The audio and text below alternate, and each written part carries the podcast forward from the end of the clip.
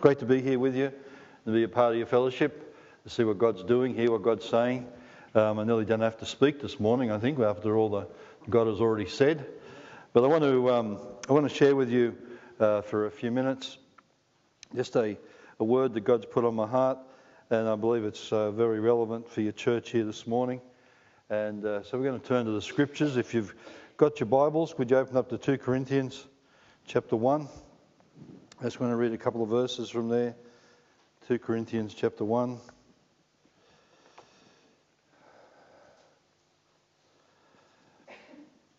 And uh, we're going to pick it up in verse 21. It says, Now he who establishes us with you in Christ and has anointed us is God, who also has sealed us and given us the Spirit in our hearts as a guarantee. I want to pick that first verse up again. Now, he who has established us with you in Christ and has anointed us is God. I want to talk this morning uh, for a few minutes about the concept of the anointing. Seems a rather strange subject to speak to Pentecostals about, about the anointing. But I want to take some different aspects about what the anointing is what the anointing does, and uh, just one part this morning about what the anointing has accomplished within us. And um, when we think of the anointing, a lot of people think of the gifts of the Spirit, think of tongues, they think of interpretation, prophecy, working of miracles, all those things, and that's very true. It's all part of the anointing, no doubt about that. But there's another aspect of the anointing that I want us to comprehend and to grasp this morning that I believe will transform the way we live. It transforms our relationship with God. It transforms our walk with God in such a way that we'll never be the same again. And the, the amazing thing is that He's already done it. It's a matter of us waking up to it and realizing that these things have already happened. I want to use a little illustration and then I'm going to show a video clip um, in just a minute. But there's, a, there's an old story about the, the fellow who goes is down at the, uh, standing at the borders, and, and there's this army coming up from the south, coming up towards the north. And anyway, this one guy, just a wee fellow, stands up on the bit of a hill and he yells out to the army that's coming and he says, I'm here alone and I will fight you. Send your best men and I will fight them. So the general from the south says, Nah, five of you, five of you guys, go up there and just wipe him out. So as they go up to get him, he actually goes down behind the hill. And the five men go over. Next minute, there's a sound of clang and swords and bang and shields and all that stuff and dust up in the air. Next minute, the little wee guy stands up again and says, Is that all you got? Send me more. So the general sends a hundred men up, and a hundred men go over. The guy goes down over the other side of the hill. Next thing, clang, bang, smash, crunch. The guy stands up there again, the wee man stands up again and goes, Is that all you've got? Send me more. It's just me. Come on, send more.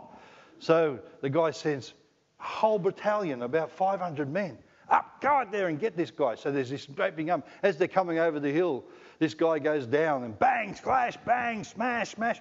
About 15 minutes later, the wee man stands up there again, dusts himself off, and says, It's just me. Come on, I'll take it on. And while he's doing that, one of the guys who had gone down to fight survived. And he crawls up behind him and he says, Don't listen to him. He's a liar. There's two of them.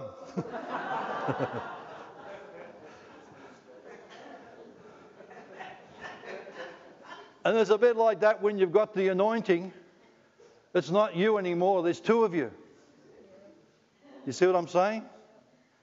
It's not just us. And I like what our brother was saying there, Ian. It's not a matter of, of just standing there by ourselves. We stand upon the word. We stand because someone who dwells within us is greater than he that is in the world. Is that right? So there's two of you. No matter what you face, there's two of you. And it's an exciting thing to do. The anointing. I want to talk about the anointing. In this passage, he's talked about the fact that, that, that he has established us and he has anointed us. That's a great word. He has established us. It's something which we are established. There's something which is a foundation. There is a foundation in which we stand upon. God has given us a foundation. I don't know about you, but when before I was a Christian, everything I stood on fell to pieces. Everything I got involved in fell to pieces. But when you come into Christ, there's a foundation, there's an establishment. And the other thing is that He has established us together. They're a part of a family, we're part of a body. We are connected, we are in relationship, we are people who are established together. He that has established us in Christ, established us together in Christ, and He has anointed us. And it's God who does the anointing. As we go through this, you'll see a very interesting thing in the New Testament. When it comes to the Spirit of God, when it comes to the Spirit anointing, the only one who anoints us in the New Testament is God. In the Old Testament, prophets anointed, priests anointed, kings were anointed. All these different things were happening. But in the New Testament, it's God Himself who takes the responsibility to anoint us with the Holy Spirit. Okay? It's a personal responsibility that God takes upon Himself that when we become born again, the first thing He does to us is that He takes the responsibility and He anoints us with the Holy Spirit. There is a imbibing, there is a impartation, there is a, uh, a imbibing of the Holy Spirit, and it's not just a come and go thing, but it is a residual, residential abiding of the Holy Spirit. So, the Old Testament, the Holy Spirit would come on and would come off. In the Old Testament, they would take a hold of, God would take a hold of Gideon, say, and he would clothe himself with Gideon. That's what it means to be, when the Spirit of God came upon Gideon, it actually meant the Spirit of God clothed himself with Gideon and did something, and then the Spirit of God lifted off again, and Gideon was back to being who he was. But I want to tell you something that's not how it is in the New Testament. The New Testament is that once He's anointed you, you stay anointed. You are anointed for life. The anointing does something and makes you distinguishingly different than any other person on the face of the earth. Isn't that incredible? The anointing. Once we get a hold of this, we'll capture the anointing, what the anointing is. I want to show a little video clip. It's a, it's a clip back in 1936.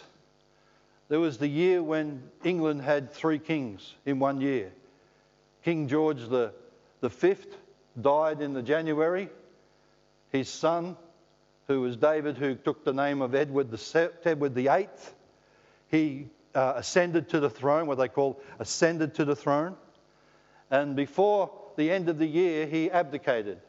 He fell in love with a woman, and she was not fit to be queen, etc., etc. And so he chose her over the throne. And in December 1936, he abdicated. And in the December of 1936, his brother, Bertie, who became George VI, ascended to the throne. And in 1937, he was coronated as King of England and Britain. Now, we're not here to celebrate the British throne. We're actually using an illustration of how, what the anointing and what the coronation actually means when they do it. Now, it's a secular thing, but the actual concept of it is exactly what God's talking about. So if we can play that, that'd be really good. It goes for about three minutes. Need to turn it up a little bit, I think. Hit the lights, can we?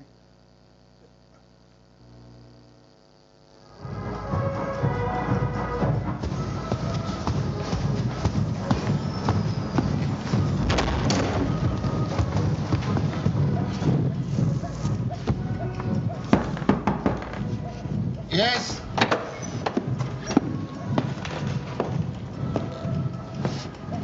Ah, there you are.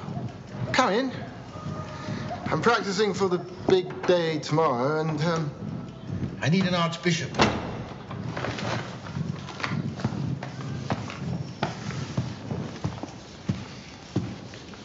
Will you do me the honor from here?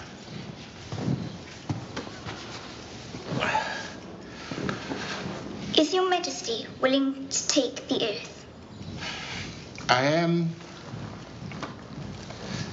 willing, Will you maintain and preserve in invi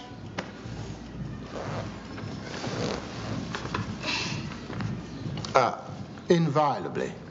It means to make a promise you can you can never break.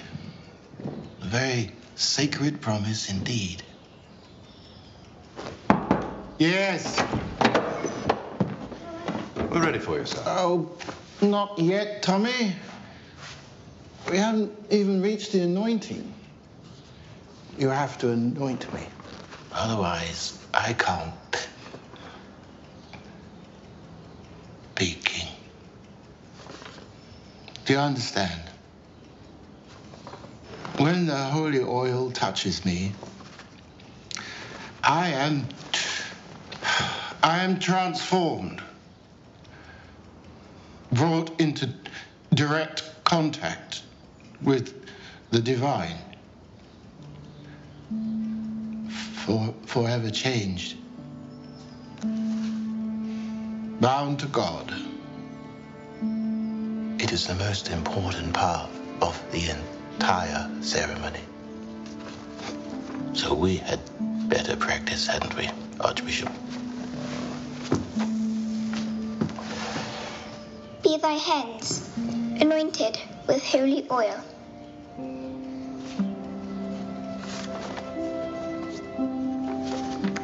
Be thy breast anointed with holy oil.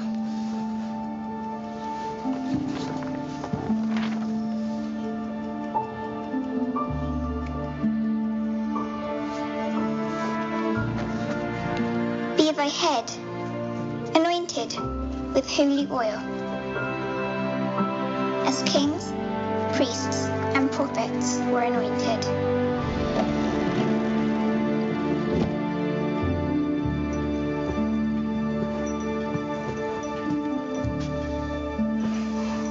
Goodness, that's very heavy indeed. Five pounds, sir. Uh, not to mention the uh, symbolic weight. Hmm?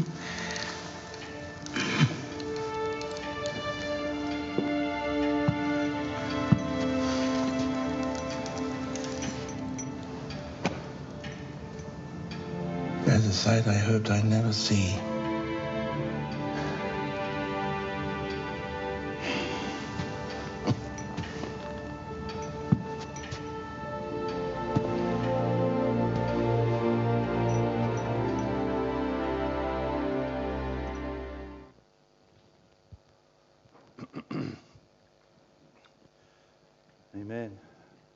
It's just a secular thing where they symbolize something from the anointing of kings. But I want you to catch something that he said there. He said that once the holy anointed touched him, holy anointed oil touched him, he was changed forever. Put him in touch with the divine, and that he would never be the same again. That's the principle of what God has done by giving us the anointing at salvation. That anointing is meant to change us forever, to cause us to be distinguished, to be never the same again. If you follow that series on, you'll see that he later on says that Albert Windsor, that was his name, Albert Windsor died the same day that he was coronated, and he became King George VI. And his concept was the old had gone and the new had come. The principle is exactly the same. The anointing. The anointing is a very interesting term. It's something which um, means to smear, to flow, to grease. They would anoint the, the yoke of an ox so that it would not rub against his flesh and they would call it the anointing of the oak, yoke.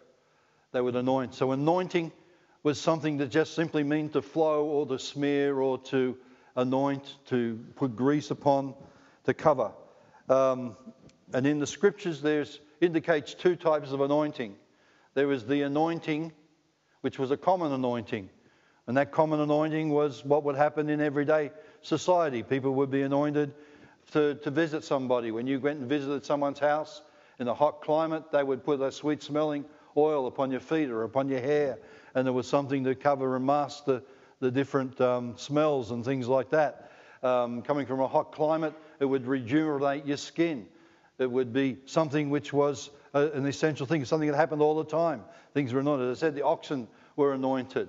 Different things were anointed. There was something which was common to do that. They would anoint for burial at times. They would do all these things. So anointing was a common thing that would be done. We don't do it, but in their society and in even hot societies today, Arab, Arabic societies and so on, they would anoint you with oil to replenish your skin. They would do those sorts of things. And the concept of it was that it was something which would bring refreshing and would do something to make you sense and be a bit different the anointing. They would anoint people for healing.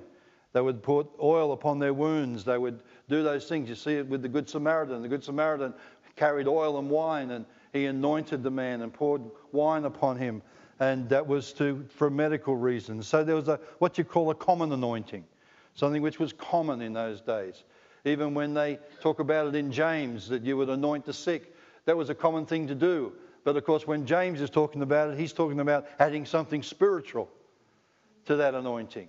That that anointing is no longer just an ointment, but is actually a symbolic of the Holy Spirit Himself. And so the anointing was symbolic of, of different things. But then you get what is called the holy anointing or the holy oil, the holy anointing. And the holy anointing was a special mixture made up of different spices and different things. that was mixed up by the, by, for, the, for the anointing of priests, prophets, and kings. Now, I want you to get this. That oil was only ever to be used to anoint prophets, priests, and kings. You follow me? You didn't, and nobody in the general public, the general person, never got anointed with holy oil. In fact, it was so holy and so sacred that they were forbidden to pour it on normal, natural flesh. It was against the, the law of God to pour that anointing on the flesh. There was uh, something that could never be copied. You could not copy this. You could not go and do a generic marketing of this oil, anointing oil. You couldn't go somewhere and find out you could buy it cheaper in the, in the street stalls. There was something which was extremely precious and symbolic. It was symbolic of the anointing that turned a man into a prophet, that turned a man into a king, that turned a man into a priest and there was all these different symbols and signs and things that they would do to do it. The priest would put it on, it would be poured over his garment and would flow down over him. We're going to talk about that in a minute, how that when Aaron was anointed, it flowed down over his garment, over his beard, down over his cloak, and down over his feet. There was an anointing that flowed that had transformed the priesthood from then on. Anointing. It actually talks about Jesus in the Old Testament that when he would come, he would be one who was anointed far above with the oil of gladness, far above all these fellows. It talks about Jesus being anointed with the Holy Ghost and with power, went about doing good and healing all those who were oppressed of the devil. Jesus goes to the, to the synagogue or to the temple and brings out the, the mark, of the, the, the, the scroll, opens it up and starts reading and says, There, the Spirit of the Lord is upon me because he has anointed me. Now, when you read that stuff, we just read it. But I want you to think about this in the ears of a first century Jew. A first century Jew, when someone stood up there and said, I'm anointed, they would have had to be either a prophet, priest, or a king. Is that right? Can't just say, I've been anointed to go and visit somebody. That's nothing. But when they said an anointing, it was something that was symbolic. And so when Paul starts writing here, that you have been established in Christ together and anointed, the concept in their mind is what on earth is he talking about? Who am I? Just a commoner. How could I ever have a holy anointing? I'm not a prophet, I'm not a priest, I'm not a king. But I want to tell you something. According to the New Testament, Jesus became the prophet, priest, and king, the only one that's ever been three offices to hold three offices and anointed as such. And we go through and you see where he's anointed as such to do those three offices. And then when we get saved and born again and we become Christians or anointed ones, anointed with the same anointing that was upon the anointed one. That's what a Christian is, means to be Christ means Christ, the anointed, and his anointing. Christian means to be like Christ with his anointing. So if we are Christians, then we are anointed ones. And so as we go through the New Testament, you see that the revelation that comes to us is that he has made us like kings, he has made us prophetic people, and he's made us the priests. Revelation talks about us being a priestly king before our God. Acts chapter 2 says that the people of God would be a prophetic people. That this would come upon the people, didn't it? Upon my sons and my daughters, they shall prophesy. They shall be prophetic in their expression. And so, when you get the concept of this, the early church must have struggled with this concept. Paul and James and John and all those trying to teach that now God has anointed you with a holy anointing to become a prophet, priest, or a king and to hold that office. So we are a prophetic people. We are a priestly people. We are kings in our own right. That's why Paul says that we're able to reign in life through the gift of righteousness. Is that right? Some of you are looking at me like a cow looking at a new gate. or looking at me like a pair of hips on a snake. But look, the anointing means that God has anointed us. He has given us a relationship with the Holy Spirit that comes upon us at salvation that sets us apart and changes us forever. It's the act of God the Father causing the Holy Spirit to take up residence in the life of the believer. It changes us into another person. That's why we have those verses that say, that says there that uh, whosoever is in Christ, he is a new creature, new creation. The old has gone and the new has come. Is that right? The old way we thought about ourselves and the old way we thought about God and the old things we used to do and the old nature and all those things are gone. And the new way in which we think, the new way in which we see God, the new way we see ourselves, the new nature the divine nature that has been imparted to us by the great and precious promises has come. And it's because of the anointing. You see, I've been around Pentecost for 40 years, and it's quite amazing to me the amount of times that people are searching to try and find the anointing. Oh God, please give me a fresh anointing. Oh God, we need an anointing for this, an anointing for that. Let there be an anointing, an anointing, an anointing. But the Bible teaches us very clearly that the anointing that we have abides within us, lives, dwells, is resident within us.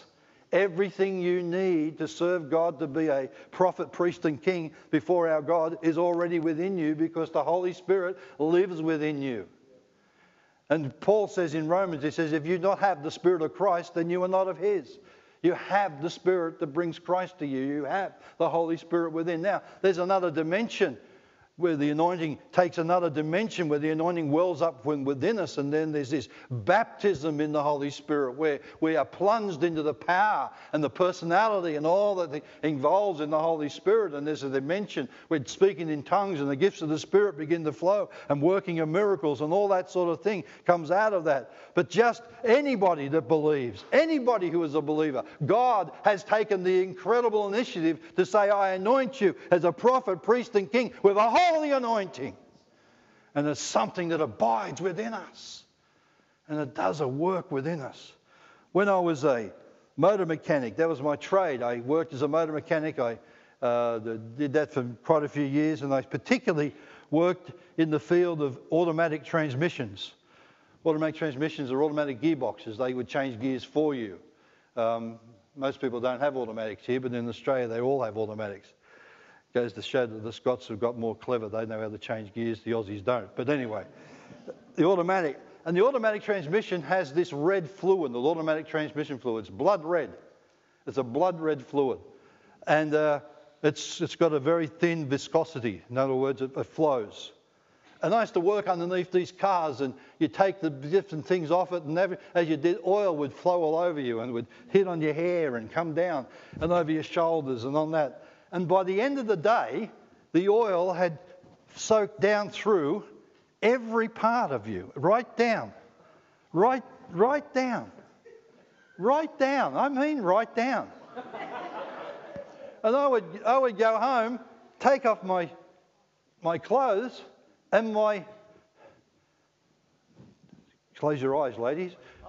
My, my underpants were red. They were soaked in oil.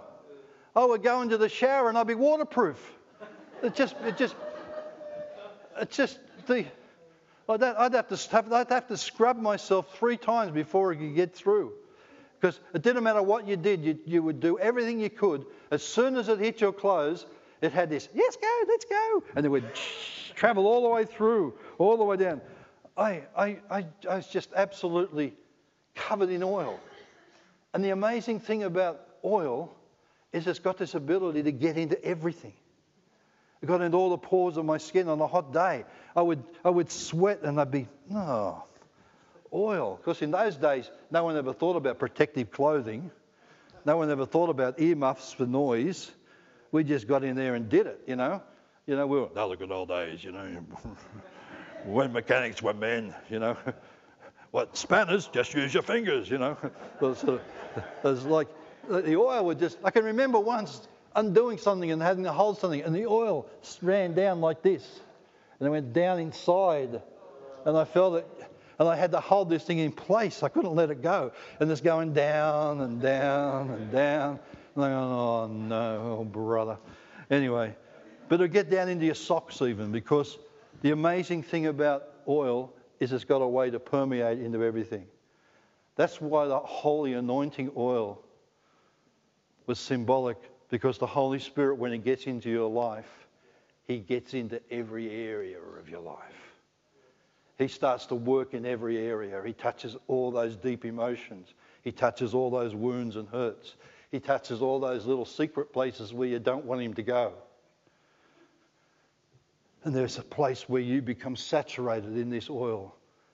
Or as we put it in the New Testament, we're saturated in the Holy Ghost as the Holy Ghost is working deep within us and moving and manifesting himself in us. The Holy Spirit does a work within us. What time we got to be finished here, Stevie? Half past what? I like that. Half past. That's really well open. oh, my watch is an hour behind, so that's even better. Half past. So it's something which comes, it sets us apart for the consecration and the holy use of God. See, when a prophet, priest, and king was set apart, the concept of being set apart was that they were consecrated for God's use and God's use only. You know, like our brother was saying there this morning. He said there, Do you think you've got a better way for your life? Or do you think God knows what's best for your life? It's the same principle. Do you think that God's got a better way? He has. It's a consecration to Him to set apart. There's so many aspects of which we could launch into here, and I just really got to be careful I don't use up all my time. But, but the, the prophet, priest, and king concept was a consecration and set apart. Once the anointing oil hits us, we get a new identity. We are now believers in Christ. We are now in Christ. I, I teach this everywhere I go, and I sometimes get into trouble because people don't want to believe it. But if you're going to read the Bible, there's only two types of people in the earth there's those who are in Adam and those who are in Christ. Isn't that right? There's those who are in Adam, those who are in Christ. And there's only one way to get into Christ is you have to be born into Christ. You have to be born again. Is that right? I, I love Scotland. I left my home 11 years ago, sold up everything we had, we moved over here, we bought a house. We live in Stirling. Our children went to school, went to university in, in Stirling and in Ayrshire. Uh, we uh, paid for them to go. We did all that stuff. They, my daughter and son-in-law live over in Dunfermline. My son still, my youngest son still lives with, lives, lives with us. Our other son's back in Australia, got married and is living back there.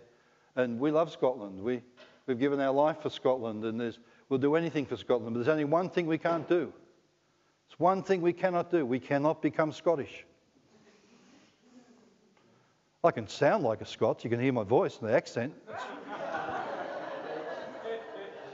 It's pretty broad and thick, isn't it? You know, like I either knew. You know, I've learned a lot of Scottish words. Numpty. I hear people call me that as I drive.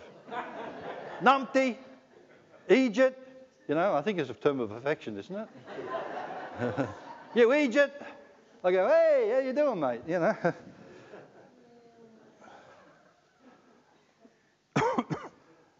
There's nothing, I can, there's nothing I can do about it. I can never, ever, ever, ever become Scottish because I have to be born Scottish. Oh, no, that's right, yes. Trust a Scot to say that, eh? Oh, no. But I can't become Scottish because I can't be born that way. But I can be born again. I was born again and became a Christian. And I became a part of the kingdom of God, and so did you. And so that's more important than being Scottish or being Aussie. That's great, that's secondary. But the reality is, are you born into the kingdom of God? Have you been born as a son and daughter and anointed as such to be with Him? It's wonderful, isn't it? To get this concept within us changes everything within the way we look and the way we think and the way we, we feel, the way we look out at stuff and the way we look at stuff. It changes our identity. It sets us apart. We have a different spirit now. We're set apart for the use of the King. We're accepted. The presence of the Holy One is now with us. We have this uh, seal that we belong to Him. That's what he goes on to say, that we have this seal or this down payment, this deposit, this guarantee, this, this absolute assurance that, that we are with God and God's with us.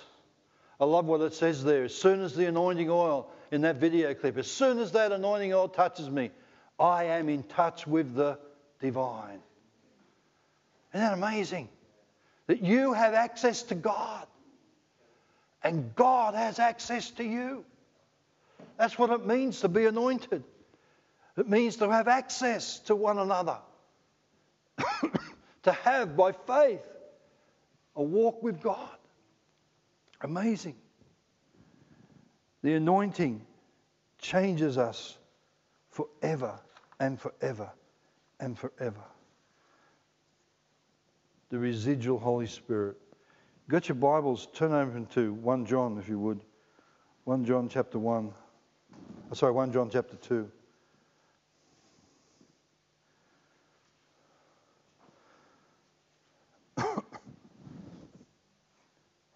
And I want you to look at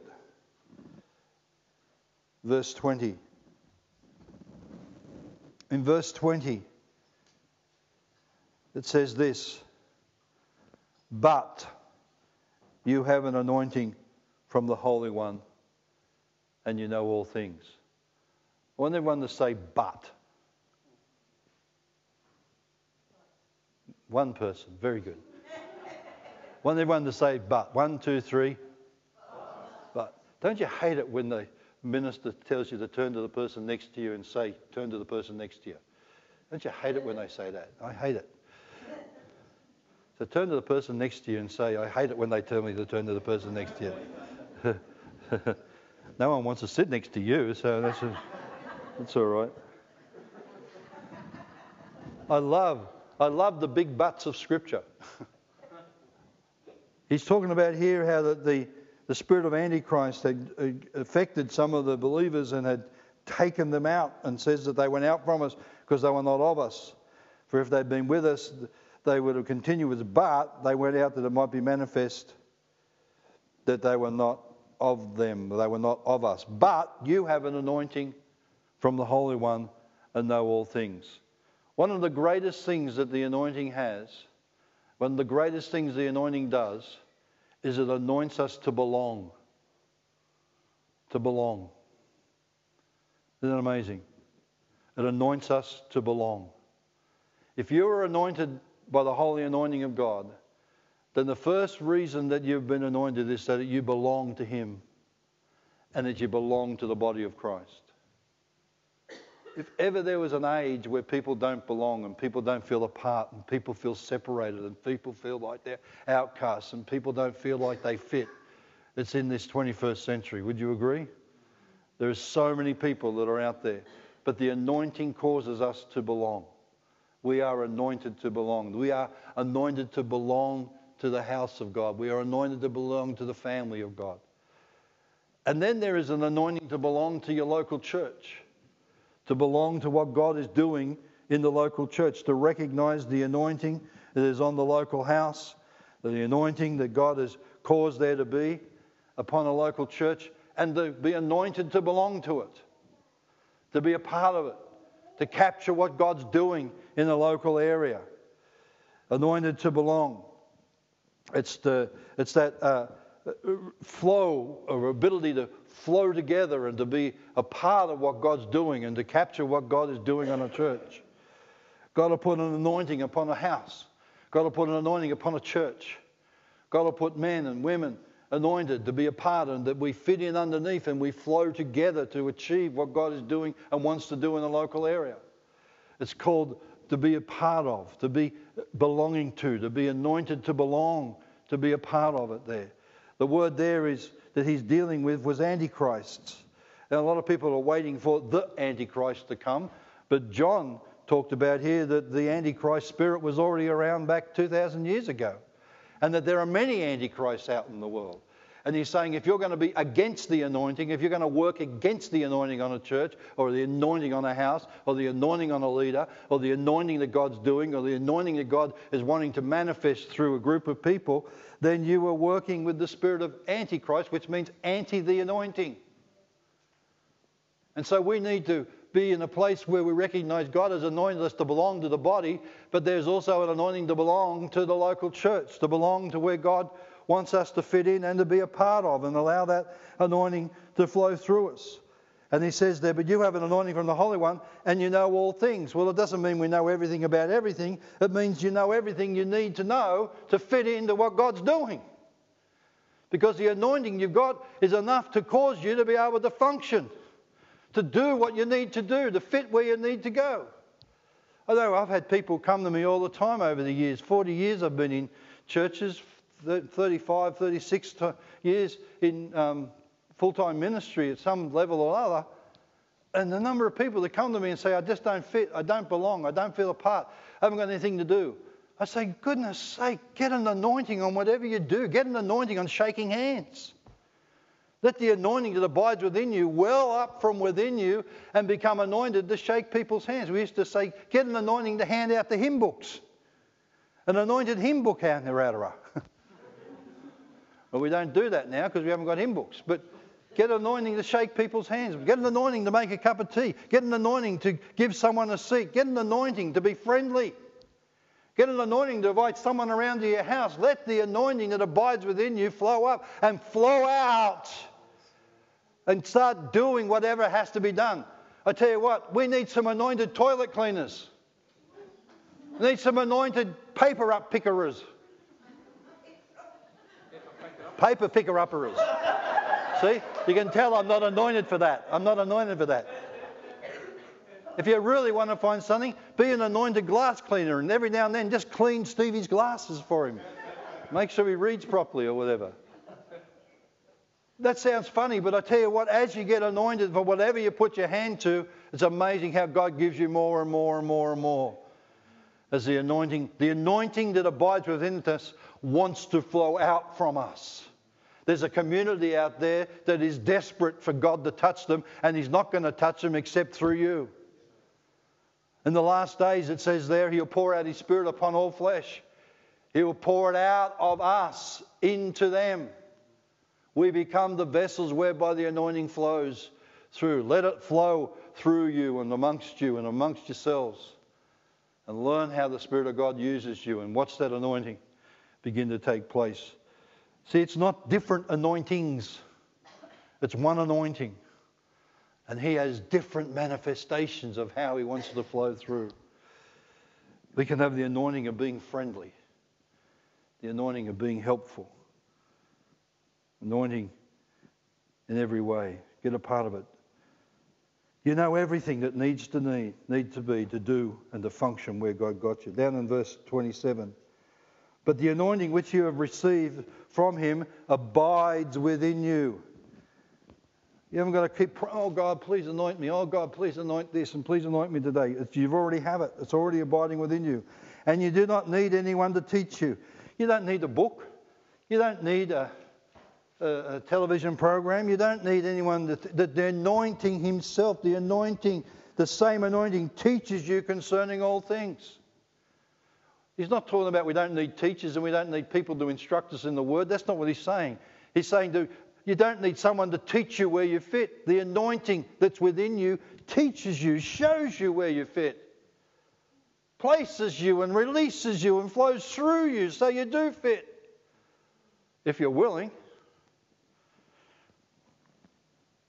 And the same anointing teaches you concerning all things, and it's true and it's not a lie, as it just taught you, you will abide in him. In other words, the anointing will always teach you how to fit and to fit in with what God is doing. It flows through us. Let's turn to Psalm 133 and then we're finished. Psalm 133.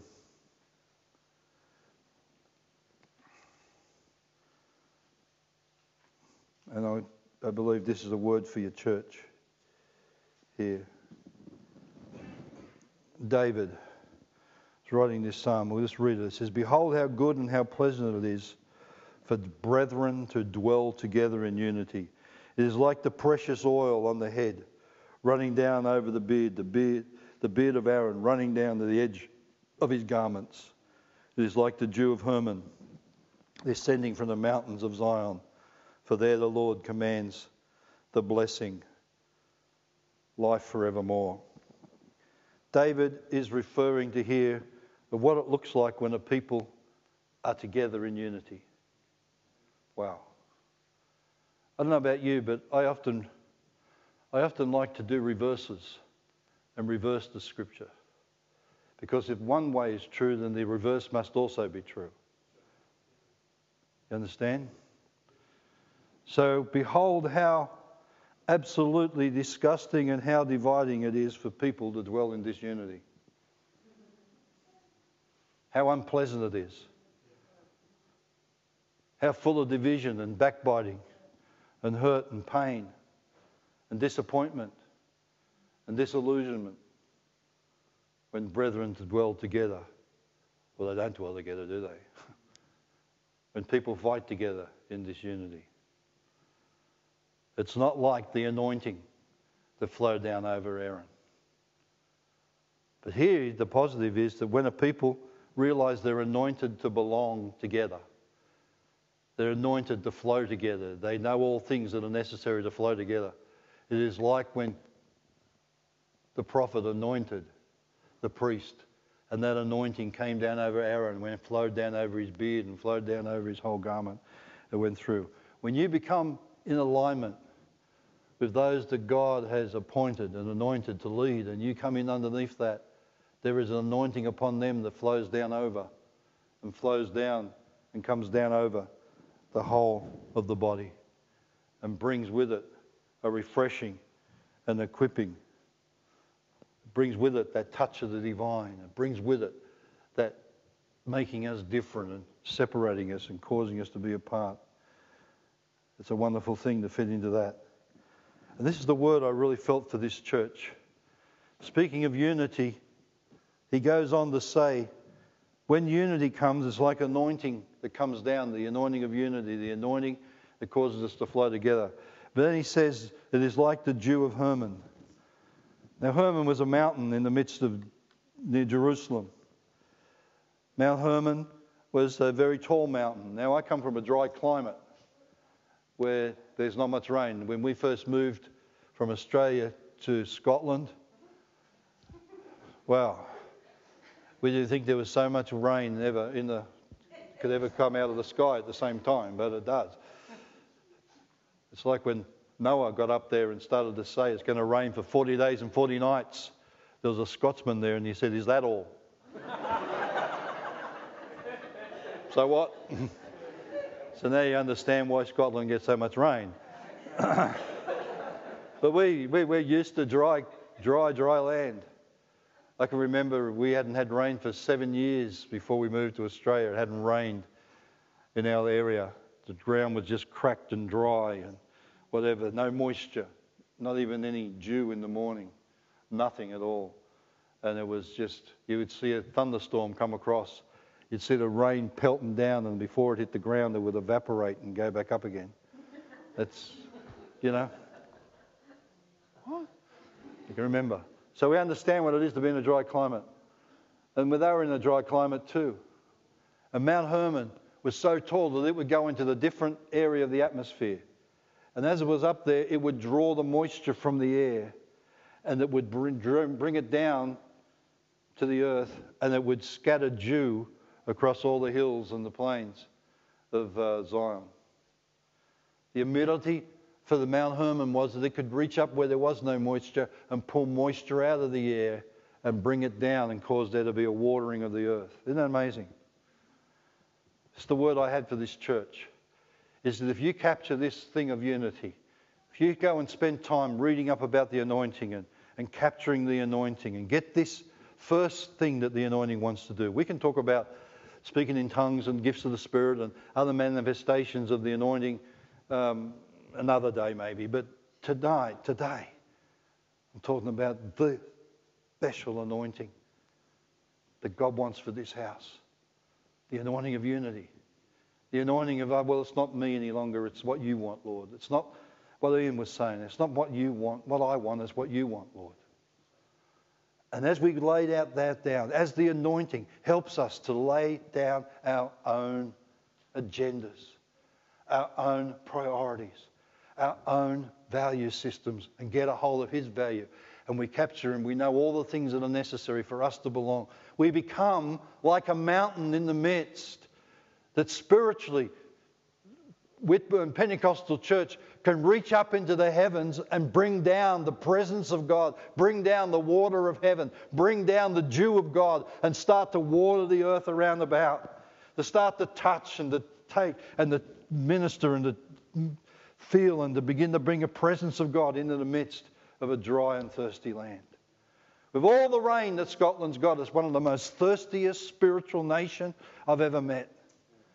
If ever there was a need for God to move and to bring rain upon this land, spiritual rain, and I tell you what, it's not going to happen by magic. It's going to happen by churches that come together in unity and begin to say, As for me and my house, as for me and my church, we will reach up into the heavens, we will pray, we will fast, we'll get an anointing on our worship, we'll get anointing on whatever it is we need to do. But we'll be anointed for unity and we will be like Mount Hermon and bring down the very dew of heaven and begin to touch the people around about us. I've seen it happen. I saw it with Hillsong. Hillsong's one of the biggest churches in the world now, but I remember when Hillsong first started. I was in Australia when it first started, and we watched it start from 60 people, and it grew, and God did a phenomenal thing and incredible things that took place. And it became like a mountain in the, we- in the western suburbs of, of Sydney. It began to grow, and as it reached up, it began to draw, and all the churches around about started to fill up with people. You would have thought it's the other way around. You would have thought that people would have been leaving those churches and going there. But it wasn't. Some people didn't like the big church. Some people didn't fit in the big church and they went to smaller churches. And the dew that came from heaven started to fill up other churches. And other churches began to grow and began to capture something as God began to put favour upon an area in Sydney. Why can't that happen in Whitburn? Why can't that happen it's happening in Aberdeen. There's a church of a thousand people up there, and I guarantee that there's people being blessed and ministered to all around that aren't even a part of that church. Why? Because they're Hermon, reaching up, getting something from heaven and bringing it down. Oh, we want it, we want it. No, give it away. Bless, minister, pour it out. Let the dew from heaven come down. And what is the blessing? It's a commanded blessing. Oh. oh, God, please bless us. No, I'm not going to. Because I'm going to command a blessing. A commanded blessing. Life everlasting. I've gone over my time, although it's, I've got another hour till I'm half, half past again. Let me just say this to you in closing. Anointed to belong. Timothy tells us the Lord knows those who are his. How does he know? Because he's put an anointing upon them. There's a mark, there's a seal, there's something that distinguishes us from other people. It's not because we go to an AOG church, it's not because we go to Whitburn Pentecostal Church, it's not because of we say the right things, it's because there is a mark. It's a spirit of anointing and it anoints us to belong together in the purposes of God. Belong to the family and the body of Christ, to minister and become a part of the local church, and the anointing that flows down over the leadership flows down over us. It brings us into the eternal purposes of God, and it brings us into divine revelation. I believe when it talks about there, the um, Spirit of God wants to bring us into divine revelation. That prayer that someone read out there this morning from uh, Ephesians 1, the Spirit of wisdom and revelation. That's the anointing. The anointing wants to teach you, give you wisdom, give you revelation. Oh, I'm tired of stuff that just comes from the head. I want something that revelation, revelation that revolutionizes everything about me. Amen. You want that for your church? You want that for your own lives? Will you stand with me as I pray? Heavenly Father, we thank you for the anointing. We saw in that little picture there that it's in touch with the divine. It changes us into another person. We are no longer the same, changed forever. And the anointing that has come upon this house, the anointing that's upon our lives, the anointing that has changed us, Father, is for a significant reason. And I pray for this church. I pray for this Whitburn Pentecostal church. I pray for this group of believers that, Father God, that you would add people who are anointed to belong, that you would cause the people who belong to be taught, that they would understand, they would know all the things that are necessary to belong and to fit and to cause there to be that flow of anointing that reaches up like Mount Hermon and brings down the dew of heaven upon this church, upon this area, upon the people they touch and minister to. So, Father God, in Jesus' name, we pray that you would let that anointing, get the revelation that the anointing we have abides within us, the anointing abides within this church, and that it's everything we need is in that anointing. We ask that in Jesus' name. Amen.